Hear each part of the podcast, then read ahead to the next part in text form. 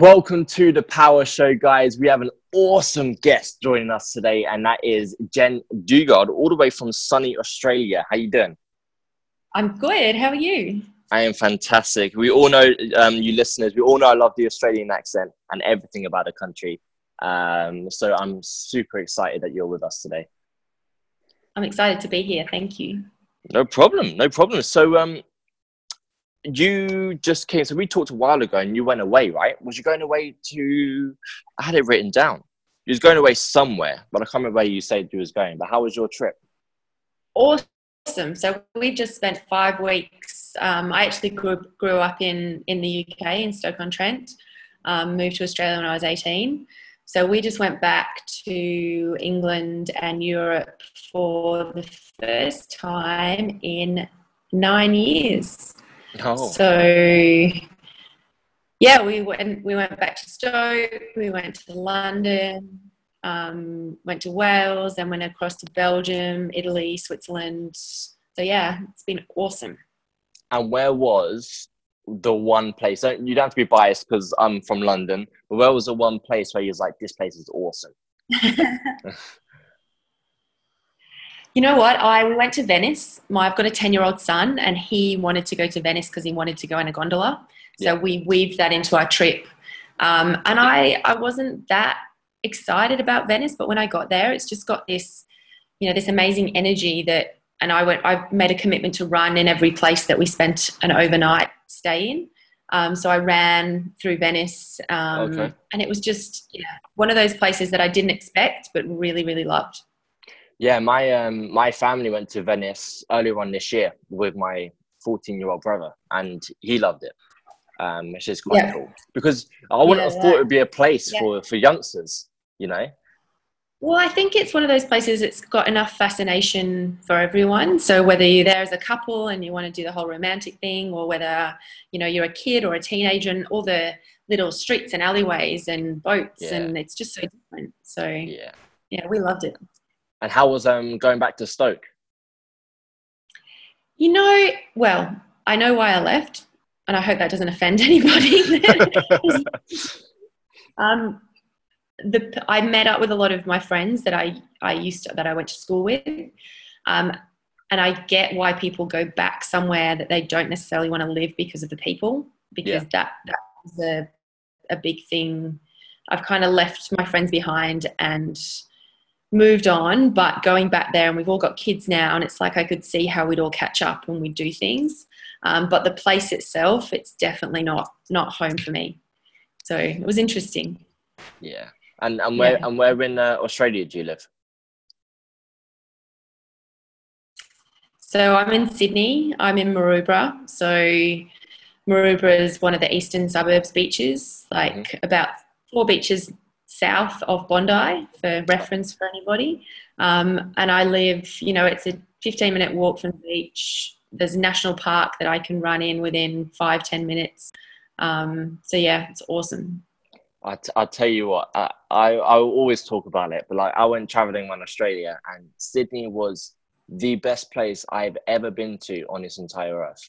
I mean, I traveled up the East Coast, wow. up to Cairns, and I just think Sydney just, it has, it's got the city life, and it's got the yep. beach life. And it Bondi was the most beautiful beach I've ever seen. And uh, oh, it's just that's my dream. My dream is to one day be able to to live in Sydney. because I just think it's the most beautiful place.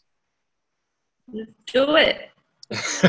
is your Get beach, up and do it. Is your beach on the um on the beach walk? You know, you got the beach walk, the Bondi to where is it? You got a Bondi to so yeah, Bondi to Bronte, but you can go, so you can go Bondi, Bronte, Coogee, or this Clovelly, Coogee, then it's, um, then it's Maroubra. Ah. So, and then it's Malabar, which is further on. So it's, it's the bit that you don't get to unless you know to keep going further. Yeah. So it's about 20 Ks if you're doing the beach walk from my place to Bondi, if you go along the coastline running. Yes. Yeah, yeah. I see. That's yeah. cool. And um, well, yeah, the only way I can get over there is um, is if I marry an Aussie bird. I think that's the only way I can do well, it. I'm married, an, I'm married an Australian man, so you never know. there we go. There we go. So it can be done. Yeah. so um, so take the um, the listeners through your awesome story. So um, how you came about, how you got into the fitness industry, um, and to how you are where you are now. Yeah, so it's interesting. We were chatting before about where to start, and um, I, I guess I feel like there's a lot of life that we don't talk about, mm-hmm. um, and there's a lot of life that we, you know, when we're going through something hard, we think that it's not happening to anyone else, but the reality is it happens to everybody. So if I go way, way, way, way, way back and interrupt me whenever you like, um, I guess my my memories of school, I, I don't have awesome memories of school. I, I can remember from being in primary school through to high school, through to college, which I guess speaking to people in the UK, you'd understand that. In Australia, we don't get, they don't go to college for the last two years. Um, but every single place I went to, I, I was bullied. So in primary school, I went to a small primary school and um, I got earmarked and I got bullied by the same girl all the way through primary school.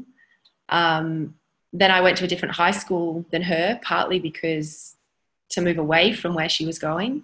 Yeah. And of course, stumbled upon another group of girls in high school who pretty much targeted me the whole way through high school. And it's that, you know, you want to go to the bathroom, but you can't go to the closest bathroom because you got to go to the one where the girls don't hang out and you're not going to get you know you're not going to get shoved or spoken to or you know whatever it may be. Yeah. um, and then i went to college and the same thing happened again. So it was like whether i just i don't know whether i was just i don't know what it was about me that got that. And i'm sure there's a lot more people that get bullied through school that we don't actually realize but it's one of those things that really sets the framework for how you feel about yourself and how you feel about whether you belong in a community or whether you don't belong. Um, I did have awesome groups of friends throughout high school and college, which I guess is what got me through. Um, and I did actually punch somebody in the face when I was about 17, when I was in high school. And I probably should have done that when I was 12. And I Go look on, at my Jen. kids now. I punched her in the face and I kneed her in the head, and my mum had been telling me to do that for years. Yeah. And it took me till I was 17 to do it. But so then in school, I got left, left, sorry, I must have been 16, so I was still in high school. So the last, say, six months of high school were okay. And then I went into college and got the same thing. And I'm not, I'm not a fighter. Yeah. Um, I don't want to hit people. Um, and words, words hurt. But um, so I guess that's my, you know, my, my remembrance aside from my friends of school is I didn't really feel like I completely fitted in. Mm-hmm. Um, which maybe that's why it was easier for me to leave. So I left. Um, I remember the last year or so of college, so being about 18, and that was probably my first experience of, you know, whether you call it depression or whether you just call it not, whether it's part of the not fitting in or part of, you know, whatever it may be. It wasn't, I don't remember loving, I loved hanging out with my friends' friends at that time, but I didn't really love being in college and still being where I was. So when I I hit 18, I my mum and dad bought me a plane ticket and I moved across the other side of the world to Australia. So Oh, just like that at that's 18. how I got to be in Australia. My parents divorced when I was really young.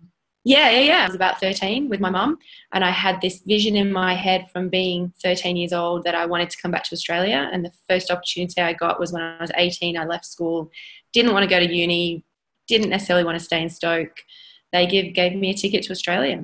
So that's what where I went. That's awesome. So before we go on to that, I'm very intrigued. Um, so when you were 16 and you punched this girl, what yeah. what what made you? I want to dive into that. So like, first of all, did you know you was going to do it that day? What was the emotions that was flooding through your system? Why did you do it that day specifically and not the day before, the week before?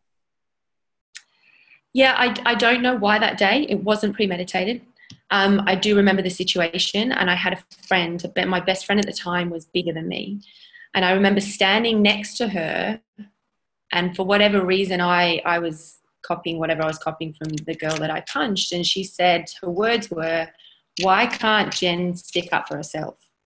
And then, whether something in me just snapped, and I just remember mum saying, If you're going to punch someone, punch them as hard as you can so they don't hit you back. Yeah. and that's what I did. I punched her and I kneed her in the head, and I kind of don't really know what happened, and and and then we both got in trouble, and that was kind of the, the end of the start and the end of my physical physical fighting career in high school. But she left you alone after, right? She did leave me alone, and people left me alone in high school. But like I say, it was you know the last what six months, a year, Yeah. and then I was off to college to find someone. Yeah, yeah, yeah. And um, when you so you moved, so you're 18 years old, and you moved over to Australia. Did you know anybody when you was going over there? Was you just going over there by yourself, or I had um, I had family. Well, we've got distant family in Australia, um, and I lived with an uncle of mine for about the first about first four or five months. Um, he lived up in Church Point, which is not easily accessible without a car, but I, I made it work. And then probably I think it was five six months down the track after that, I moved in. I found I had a job by then and found some share accommodation, so I moved into that. So I had an uncle, but or a couple of uncles, but that's that's about it. and was you um, so you was planning to? Was it a temporary move you was planning, or was it a permanent move? My mum and dad thought it was a temporary move. I don't think I ever had an intention of going back. I knew I didn't want to go to uni, and I knew that if I was on the other side of the world, even if I was just working in a shop, it looked like I was doing something. So what, was you going over there to escape, or was you going over there out of pure because you wanted to, out of enjoyment? I, I wouldn't call it an escape, but I also knew that I didn't want to stay where I was. I kind of knew that even if I stayed in the UK, I wouldn't continue to live in Stoke. I probably would have gone to London or at least Manchester or something like that. So I was kind of like, well, if I'm not going to live at home near my family, why don't I go to the place that I want to go to? Um, and I didn't want to go to university. So, you know, if I'd have been in London or Manchester, I probably would have had to do that because I don't know what else I would have done. And why was you against going to uni? Because your experience throughout school, or just because you had no interest? I just don't think I knew. I don't think I knew what I wanted to do. Now I wanted to work in the film industry. Sorry, I did know what I wanted to do. I wanted to work in the film industry, um, but I didn't want to study to work in college where you actually pick, pick your subjects. And I thought that maybe it'd be more exciting because I was doing what I wanted to do. Mhm. Um, I think I was done with sitting in the classroom. Um, and now, look in hindsight, knowing what I know now is I'm not a, I'm not an auditory learner. I even struggle to be a, a, a visual learner from a sitting on a blackboard watching. I guess it's just it's auditory, isn't it? It's not even visual; Yeah, it's a blackboard. yeah. Um, so I'm a very I am a visual learner, but I'm more a kinesthetic learner. So I need to be out there doing something for it to sink in for me to then excel. Yeah. So I could excel in a project, but put me into an exam situation, and I, I didn't do well at all. I, Um, I'm I can relate to that 100. percent I, I was the same. I, I got shocking grades in school. Um, yeah, Just because my attention span is very very short. Um, movies and film, because we'll get into that in a second. Um, it is a completely different story. But like in terms of writing and black and white paper, and I my Yeah. I'm gone. Something else. yeah. And having Um, to memorize to then pass an exam that someone's Yeah. testing you in. Yeah. You know, ha- sit down and have a conversation with me, and let's have a debate, or ask Yeah. me to deliver a project to, around something, and and I can do it. But I can't memorize any. Like I can't even memorize stuff now. You know, I watch a movie and it's gone. Like- that, that- that's so true. Even even um, trying to memorize about a subject that you have no interest in. I mean, that's that's Yeah. uh, which is basically really- the majority of school in a way, isn't yeah, it? Yeah, right. It is. Yeah. So Yeah. um, so you went over to Australia. Um, you moved in with your family. Um, and you got a job, right? Yep. And then what was your steps after that? So I got a job working in a surf store because I figured that if I was in Australia, I had to work in a surf shop. You've got to do that. Yeah, you're not in Australia otherwise. um, did that for a little while. Then my first job when I was in England was working in a music store. So when I stopped working in the surf shop, I went back to what I knew and got a job in a music store. What, like a HMV kind of job? Um, Yeah, that kind of thing. Like that's what I'd done in the UK. Um, and whilst I was doing that, I knew I wanted to get into film. Um, didn't really know what. But my uncle that I was living with was a cameraman. Um, so I eventually managed to get him to take me out onto a film set, and he worked on a show over here called Better Homes and Gardens, which is like your, you know, your your, your home and garden show. Yeah. Um, and I basically, you know, followed the camera assistant around. So the camera assistant is the person that supports the camera operator.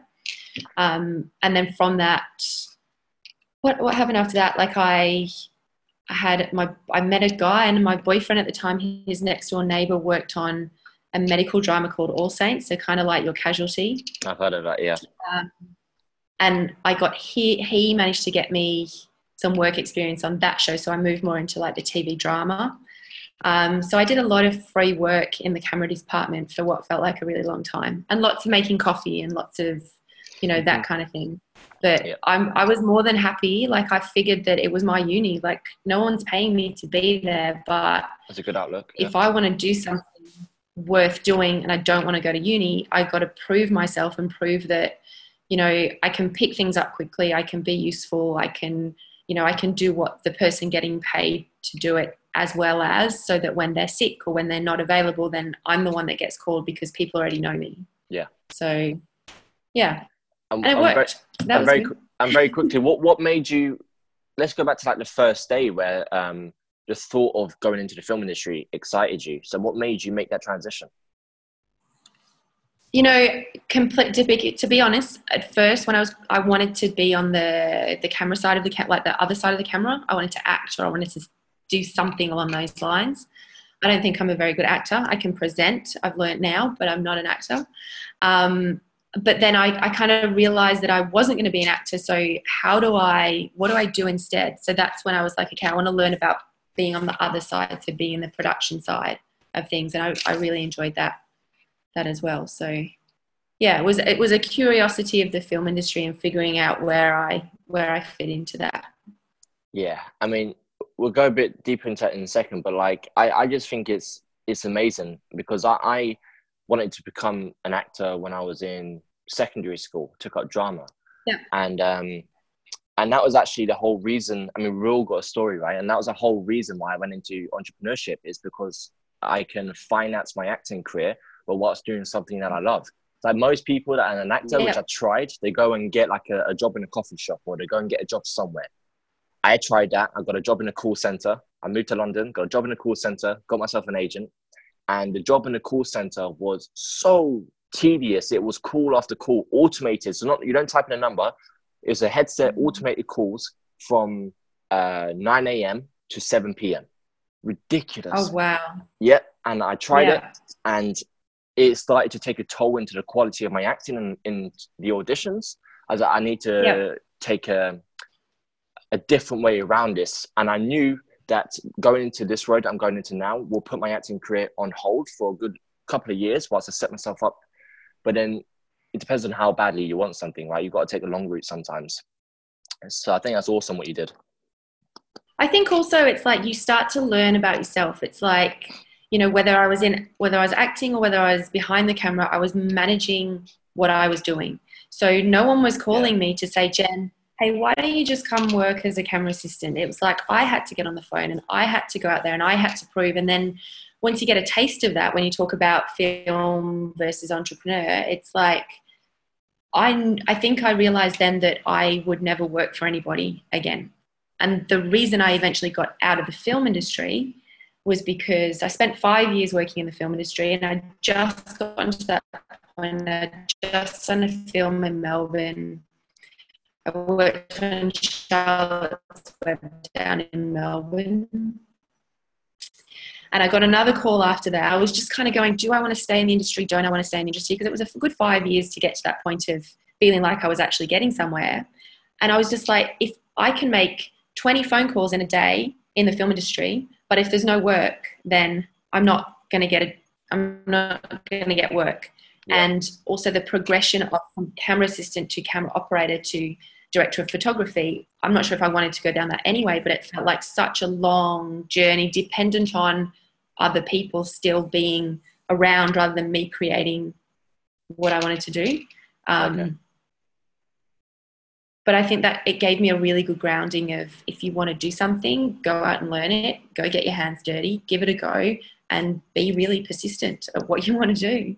Yeah, that's a good point, actually. I never, this is why I love diving into people's stories because you can find like similarities because I never actually pieced that together in terms of what you just said there, just sort of clicked on a light bulb in my head that um, when I, because it makes sense, when I was going to auditions and I was applying for acting roles, it was all me trying to get that work.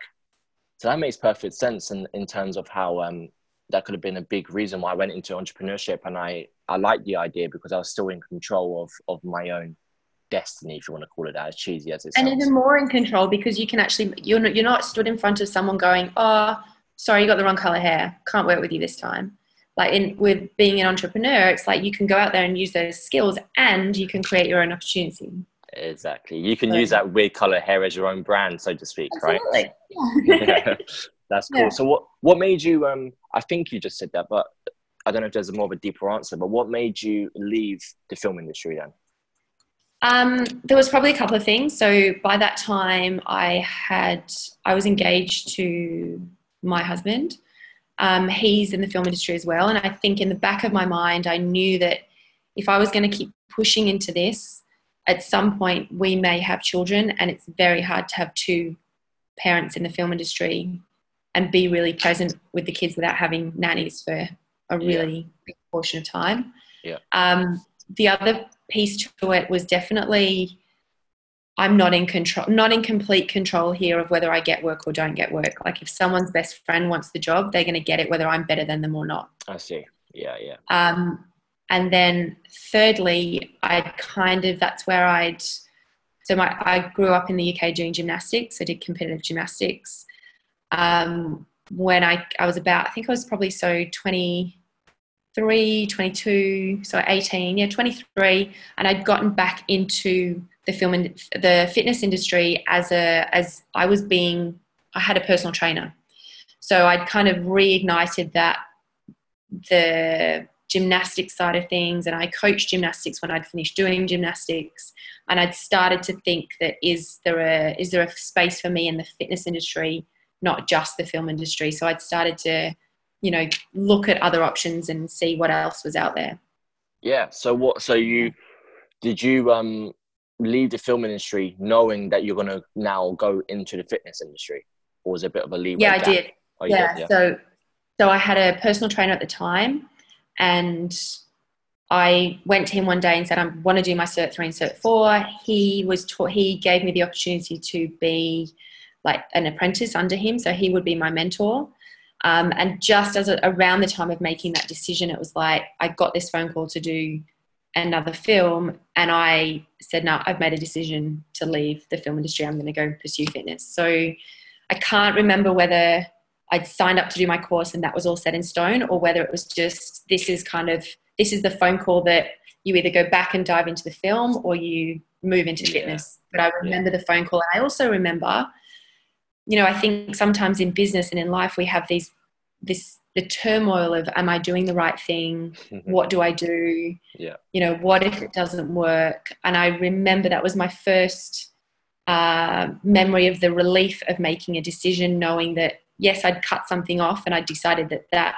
was over for me, but there was a that weight off your shoulders going, okay, well, cool. Now you know where you're going. So I'd followed my gut and there was that relief of following it through.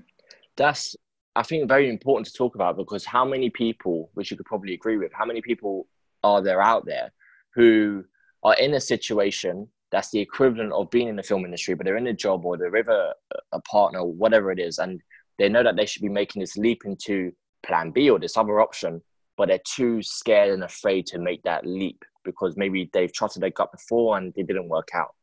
Right? Yeah. It's so it's So so, many. true.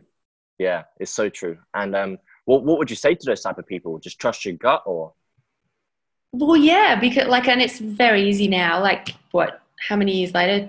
15, 13 years later to say, oh, just take a leap and do it. But it's like, it's one of those things that the more times you do it, the more times you realize you can't actually get it wrong. So, what you're going, you're moving away from, you could always go back to. No one's telling you you can't go back. It might be in a different, different, might look different, but if you're sitting there thinking, well, what if I did this or what if I did that? I have a person like my personal, uh, I guess, mantra or philosophy is leave no what if unexplored. Mm, And like even if you explore it and you go, that's not right for me, you can look back and go, well, I wondered what if and I tried it and it wasn't right. But that's okay because I tried it and I'm not looking back and I'm not still wasting time and energy going, what if, what if, what if. So my advice would be just try it or explore it to the point where you know that it's not the right thing. Yeah. Yeah. Because That's yeah. You might- That, get one over tomorrow. I don't know. You have your own story with that. So we may not be here next week. So let's let's try out all the what ifs and work out the right ones. it, that's so true. So true. I I think back at times in my life, not recently, but like years ago, where there, there might be certain decisions or options. I'm like, I don't know if I should do that. And then I wouldn't do it. But then my time time is passed and I can't go back and, and do it anymore because the time time's passed. But now I'm like, I'm living in, but what if I did do that? What, what would have been the outcome? What, what would life would have been like? So it's interesting though though like so so the things that come and then they go maybe they're supposed to go as well. So that it, there's two sides to it, right? It's like if you're sitting on something and you know the opportunity's passed, I mean, how much time or how much does it mean to you that the time's passed? Because if it's truly meant to be, maybe the time hasn't passed. It's just got to come back again. But if it's mm-hmm. not the right thing, then maybe it was right to let it go. I don't know. There's a very fine line, I think, and there's different ways of of looking looking at it. Yeah. Does that make sense? No, it does. That's a good point you brought up. Yeah. That does make Maybe if that, if that what if is still on your mind, I don't think that's that's it's not gone. But if it's a temporary thing, is what you're saying, right? Yeah, it's maybe it maybe it's just not now, Yeah, that's a good point. I mean, and it's okay for things to play out too. Sorry. Yeah, no, no, no. That's that's true. Because I'm trying to think. Like, I think definitely what my problem was, definitely growing up, is um, I would try to react like emotionally. And what I mean by like, let's just say something happens, or there's a situation that's come up, and like I emotionally want to do it rather than logically. That's where I think um, I make those impulses. What I'm trying to say. But if I decided to to let it pass, and then I realized that that was that was my emotions talking and then that moment passes and then my logic kicks in i'm like no that was probably the right decision you know what i mean There's two ways to that too, right? Isn't it? Because is it is it your should we be following those emotions because that's got that's got us excited, and should you just be jumping in those moments? I mean, it depends how much you know. Obviously, you're not a you know someone who's got a huge amount of responsibility, just throwing it all in and doing something else. But if there's something that you can look back on and you can go, I kind of really wish I'd followed that through in some way. You might find that if you start to put that intention back out there, it might come around in a different way that feels a lot more responsible or a lot more logical down the track that wasn't just throw it all in and join the circus or something random. But i don't know i think there's still merit in you could you could still explore stuff that's still sitting there. And maybe you do need to listen to that emotion a little bit more sometimes. Yeah no i, I can probably say that um, making a decision to travel australia thinking about it that was 100% near enough emotion just because whenever i see whenever i see pictures or i hear the accent i'm just in love.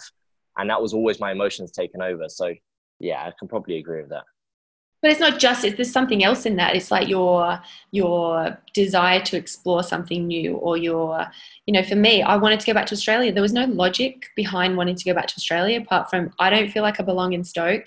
I'm gonna go to Australia because that's where I feel like I want to go.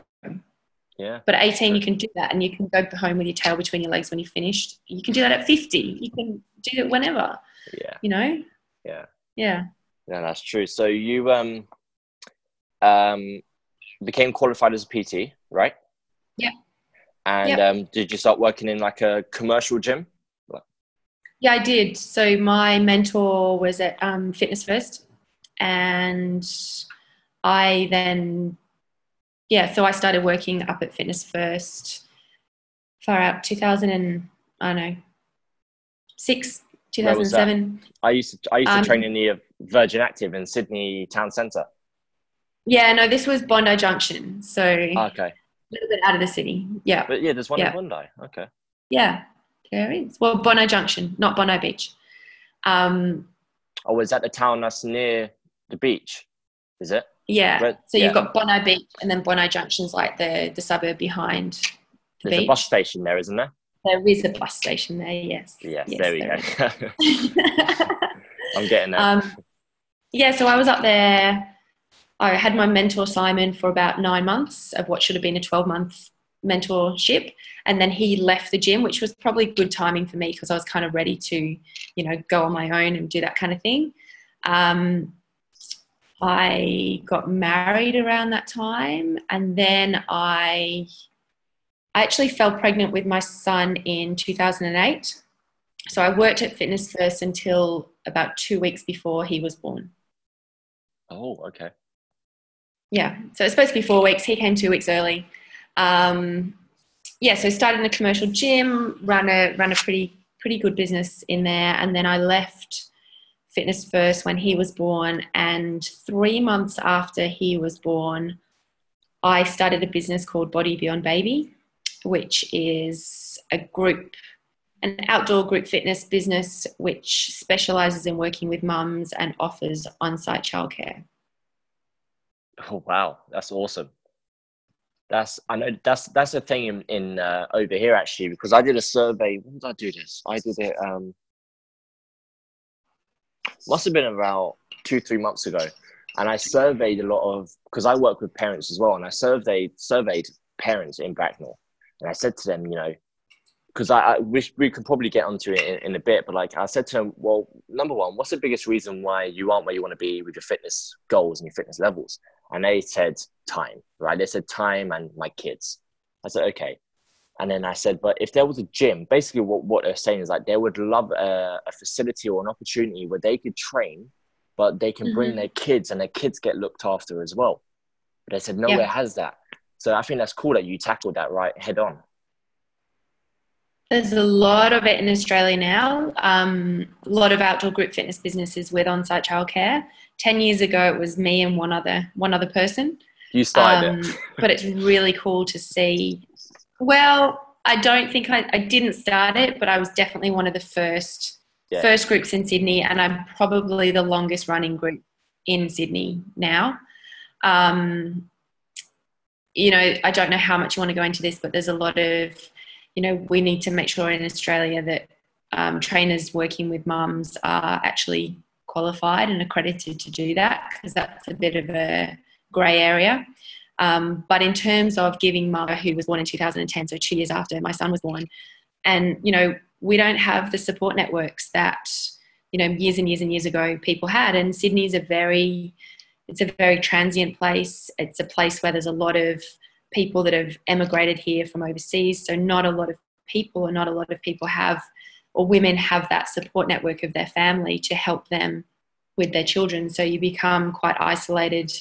Um, and so group, group exercise with childcare offers mums a place they can go to not only do exercise but have that support network of other women that are going through the same thing um, and to, to find that little bit of themselves again that maybe they've lost when they become a mum because mum gets put at the bottom of the list um, unfortunately and in my opinion she needs to be at the top because she's the one looking after everybody else.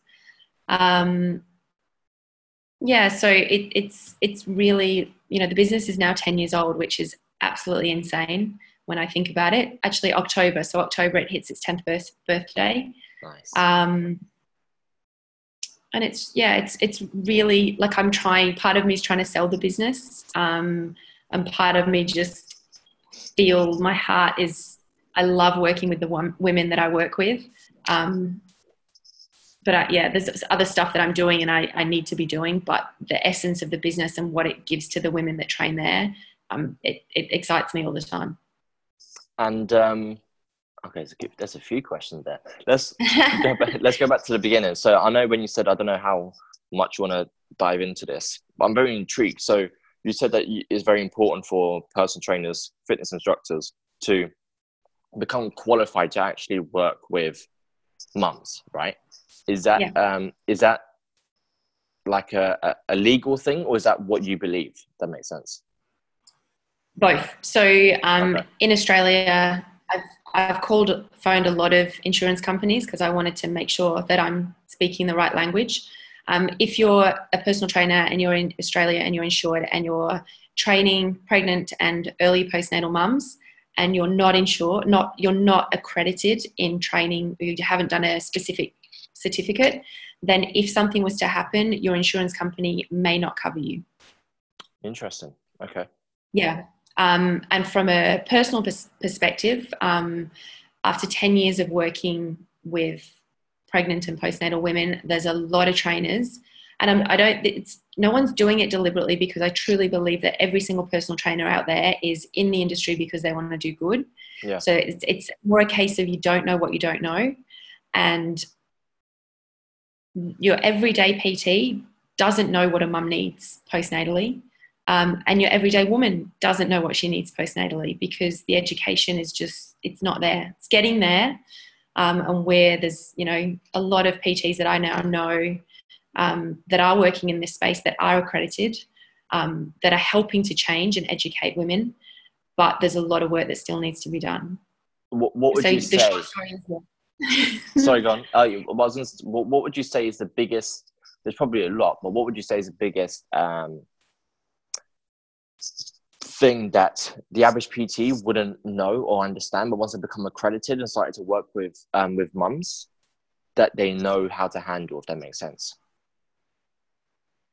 Yeah. So even as simple as what do you ask a, a postnatal mum in her medical questionnaire?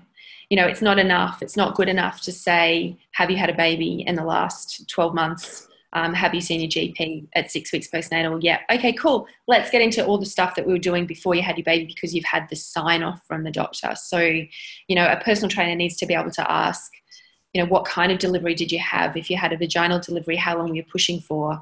Um, do you know if you have any pelvic floor trauma? Did you have any tearing? Do you have any? Did you have any stitches?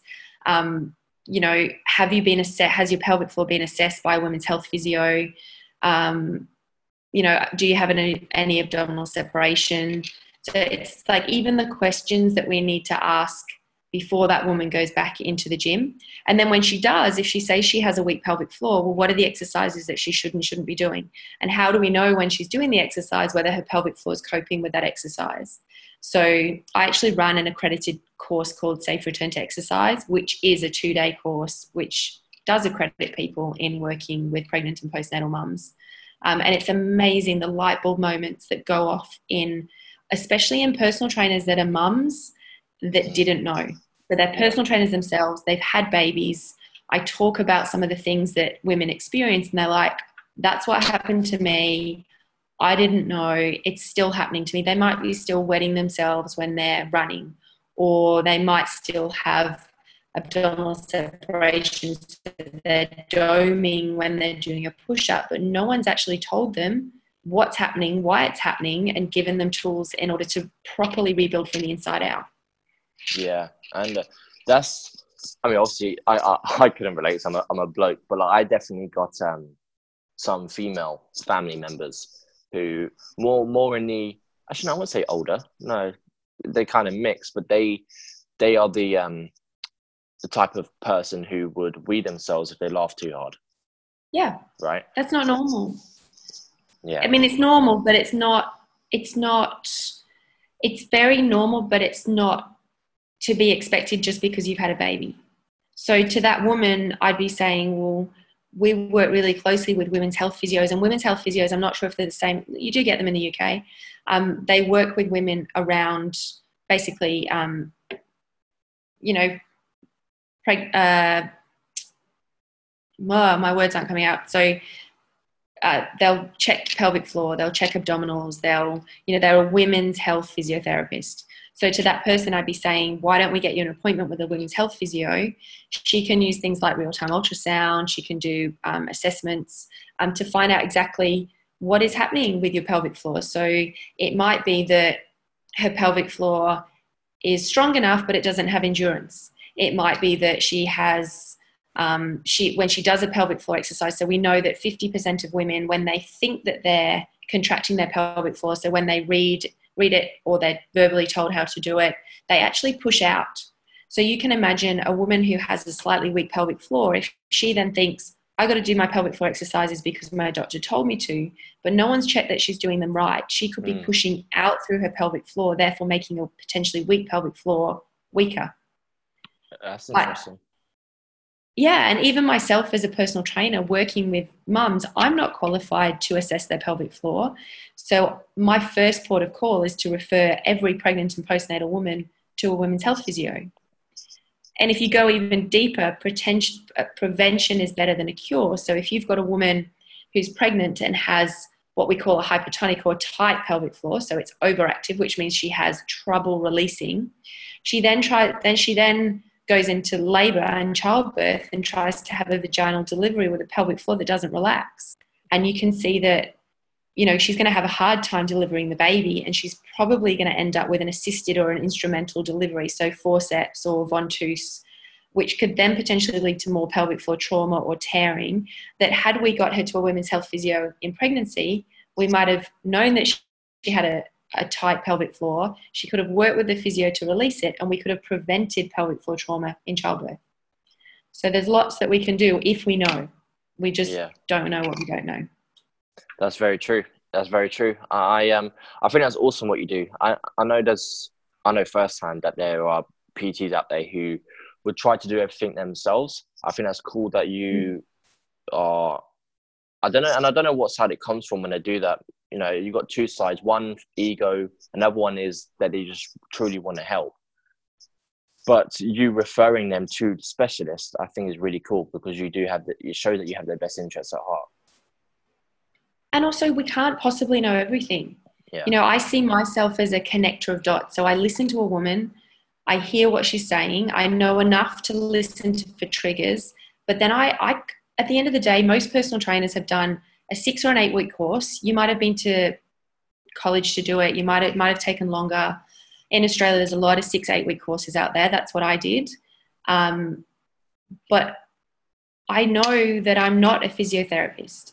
And I know I see my strength in knowing what I don't know rather than trying to be everything. Because there's nothing worse than knowing that you're out of the, your depth, trying to work with somebody and actually just, you know, in your heart you feel sick because you're not sure if you're telling them the right thing and you're just hoping that it's the right thing. But if you get rid of the ego, you actually become better at what you do than needing to do everything anyway. Because you, you create this circle of experts around you that you can all work together to help the person that you're the person that you're working with. Yeah, yeah, hundred percent. Um, so you say it's been going on ten years, right?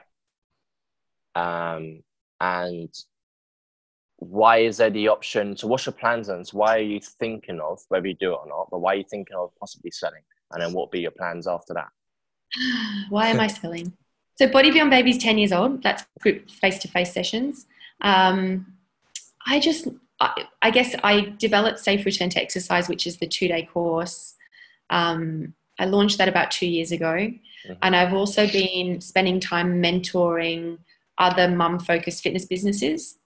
Okay. Um, so I've created what we've we've called I've kind of called the Body Beyond Baby affiliate team, and it's set up so that we've got a website, so it's bodybeyondbaby.com.au, and it's basically the Airbnb of the best mum focused fitness businesses across Australia and New Zealand. Well, that is the goal. So we've got eight businesses on there at the moment. In so they they've all done safe return to exercise the course. Yeah. Um, they've done they do upskilling with me they do some of them have done mentoring.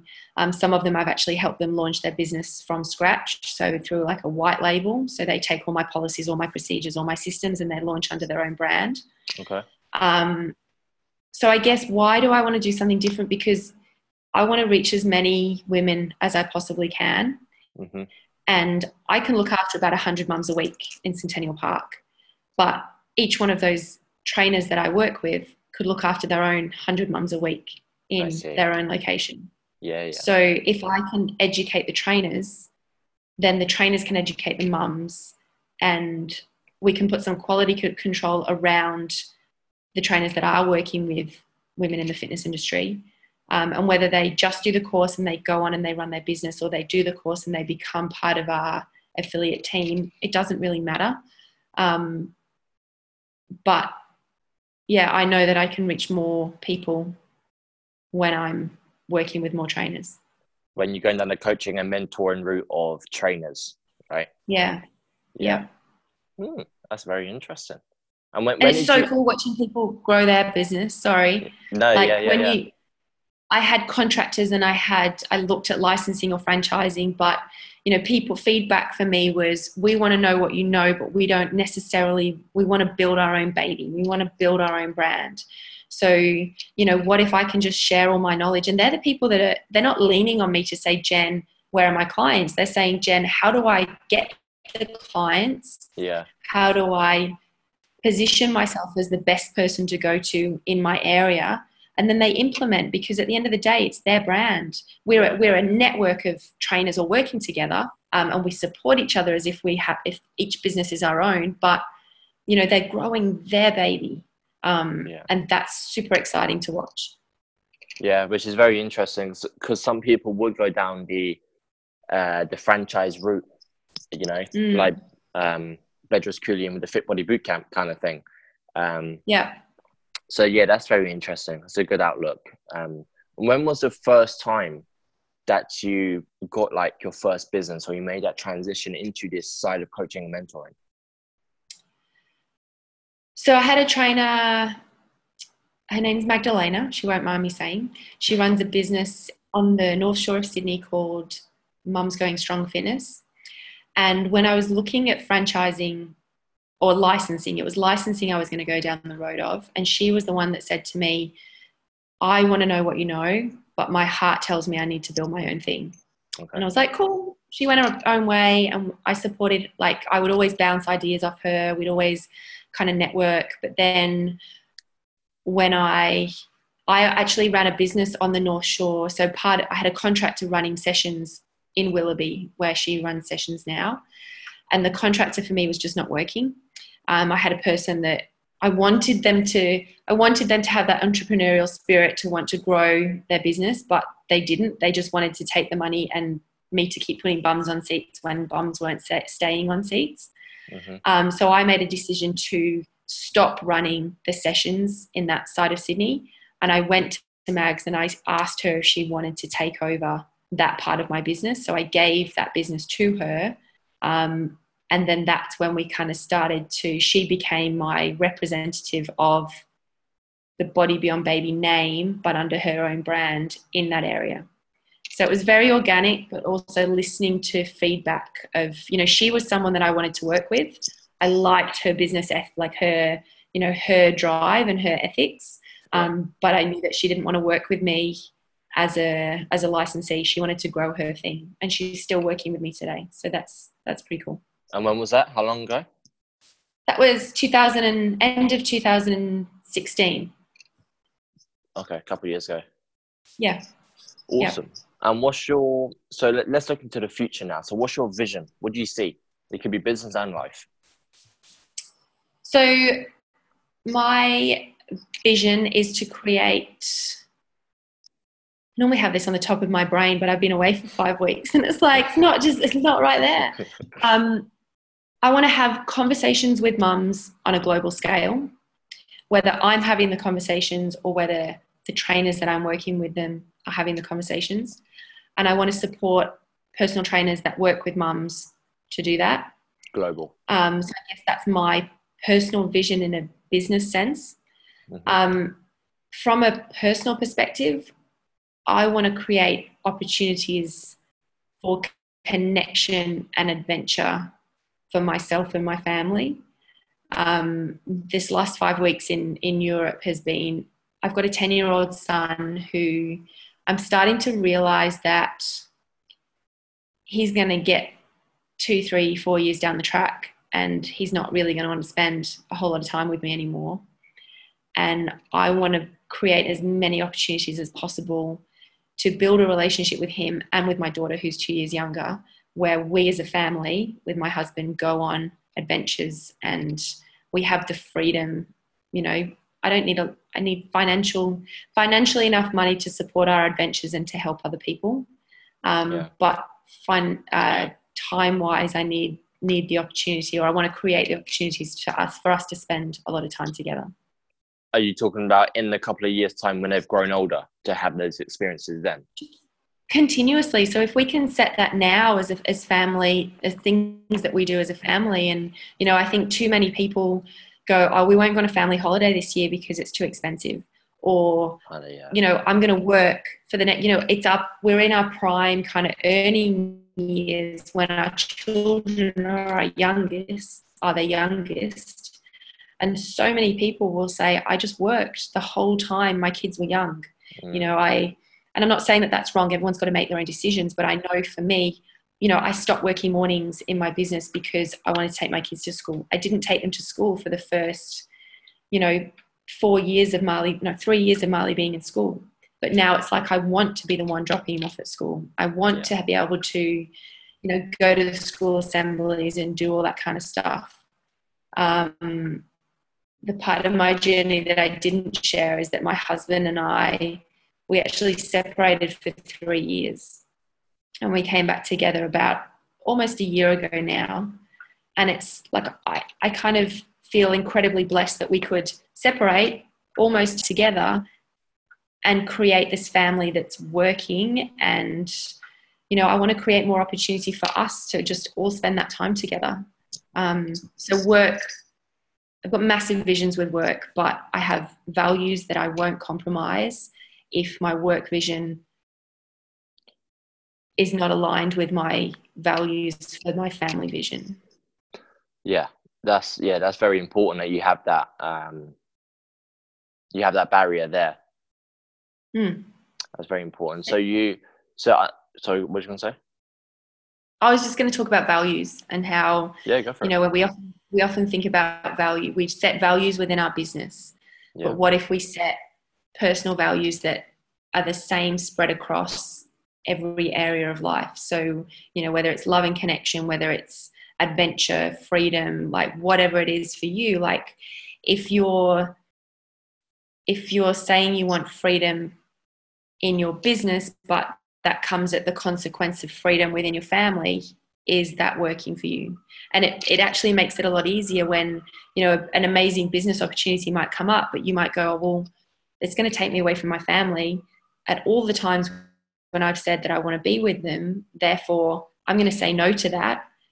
And you can let go of the what if because you know that it didn't work for your family values. So it actually has to make a lot a lot of decisions.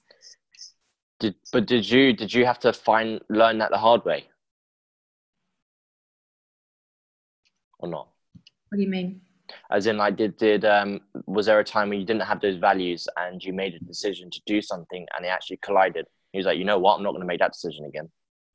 I think that so Ben and I separating, um, and I was had my head in my business, but I also know that I was finding myself. So I, I was a new mum, well, a newish mum. I'd had postnatal depression after my daughter was born. My relationship, we weren't connecting.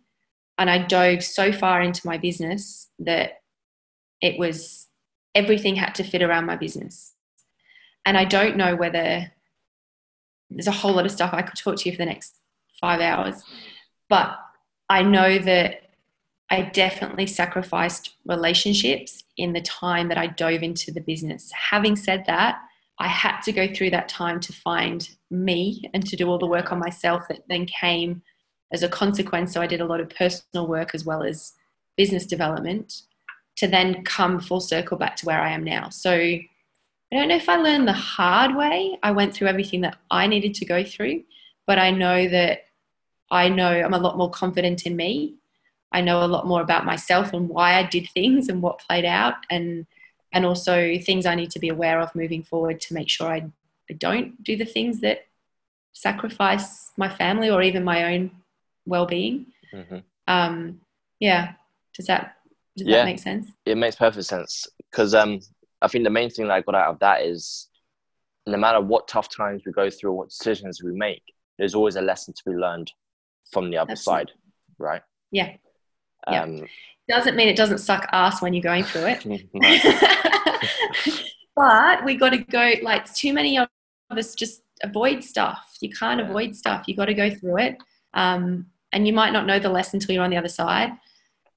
but yeah, if you can if you can find space to reflect and evaluate or look at what you went through and then and why you might have gone through it and then also do whatever you need to do to work on yourself to come out the other end um, then yeah nothing nothing's wasted. It's wasted if you just keep bury your head in the sand and keep doing the same shit over and over again because you don't know how to get out of it because you will keep doing the same thing over and over again yeah. if you don't go through so yeah. yeah. Uh, um, and do you believe in regrets? No. No. I don't i don't no i don't I think I think your answer to that is what you've already just said though, because you know, because I'm the same as you. People they'd be like, "Yeah, I regretted this," but I'm like, "Well, I don't have any regrets. Sure, there are times where I'm like, maybe I shouldn't have made that decision, but then again, I did, and it's got me to where I am now. You know? Yeah, yeah, yeah. No, I don't. I don't know. Yeah, it's easy. It came up. It said. I said no. Probably don't need to. Simple answer. Yeah. no. Um, yeah. Awesome. And then, so my final question to you is what do you want people to remember you by? Like, what sort of legacy, what sort of mission do you want to put out there? What a big question. Um, you know, for if I speak to women, I'd like, and especially women that choose to have a child, um, I think come back to who you are or refine that part of you that was you before you became a mother. Okay. And it, it's going to be different, but because you're going to disappear. Um, but two, when you feel ready and when you're called to find that part of you, whether it's, you know, going back to the gym, reclaiming your fitness or finding your fitness, reclaiming your work or finding new work. Um, find that time and that space for you. So I'd love to be the person that, you know, women go, I, I, I realized I needed to prioritize myself when I knew the time was right. And I say that because I, I don't want women to put pressure on themselves to do that thing for themselves because they're told they have to because there's going to be a time where you're just in this absolute shit fight of a bubble and you're just surviving day to day. But there will be a time that it is right and listen to what your heart's telling you when it's time to find yourself again. Um, if i talk to you know i was running when i was i think i was in venice running and i was like i want to help families to find more opportunities to connect um, so if if in mum, but then I go, well, that goes back to mum. So if mum has then found herself and her essence, she can then help the whole family to spend more time connecting together because she's ready to connect with her husband again. She's ready to do fun stuff with the kids. She's ready to do stuff for herself. And when she's ready to do that, the whole family can come back together. But if mum is lost, yeah. the family's getting lost. Because she's filled up her cup 1st mm-hmm. Yeah, maybe that's it. Yeah, no, that's that's mums awesome. yeah, mums and families. Yeah, no, that's awesome, Jen. Well, thank you for coming on today. It was awesome. Thank you for sharing your story. Thank you for having me. It was very cool. Something different, right?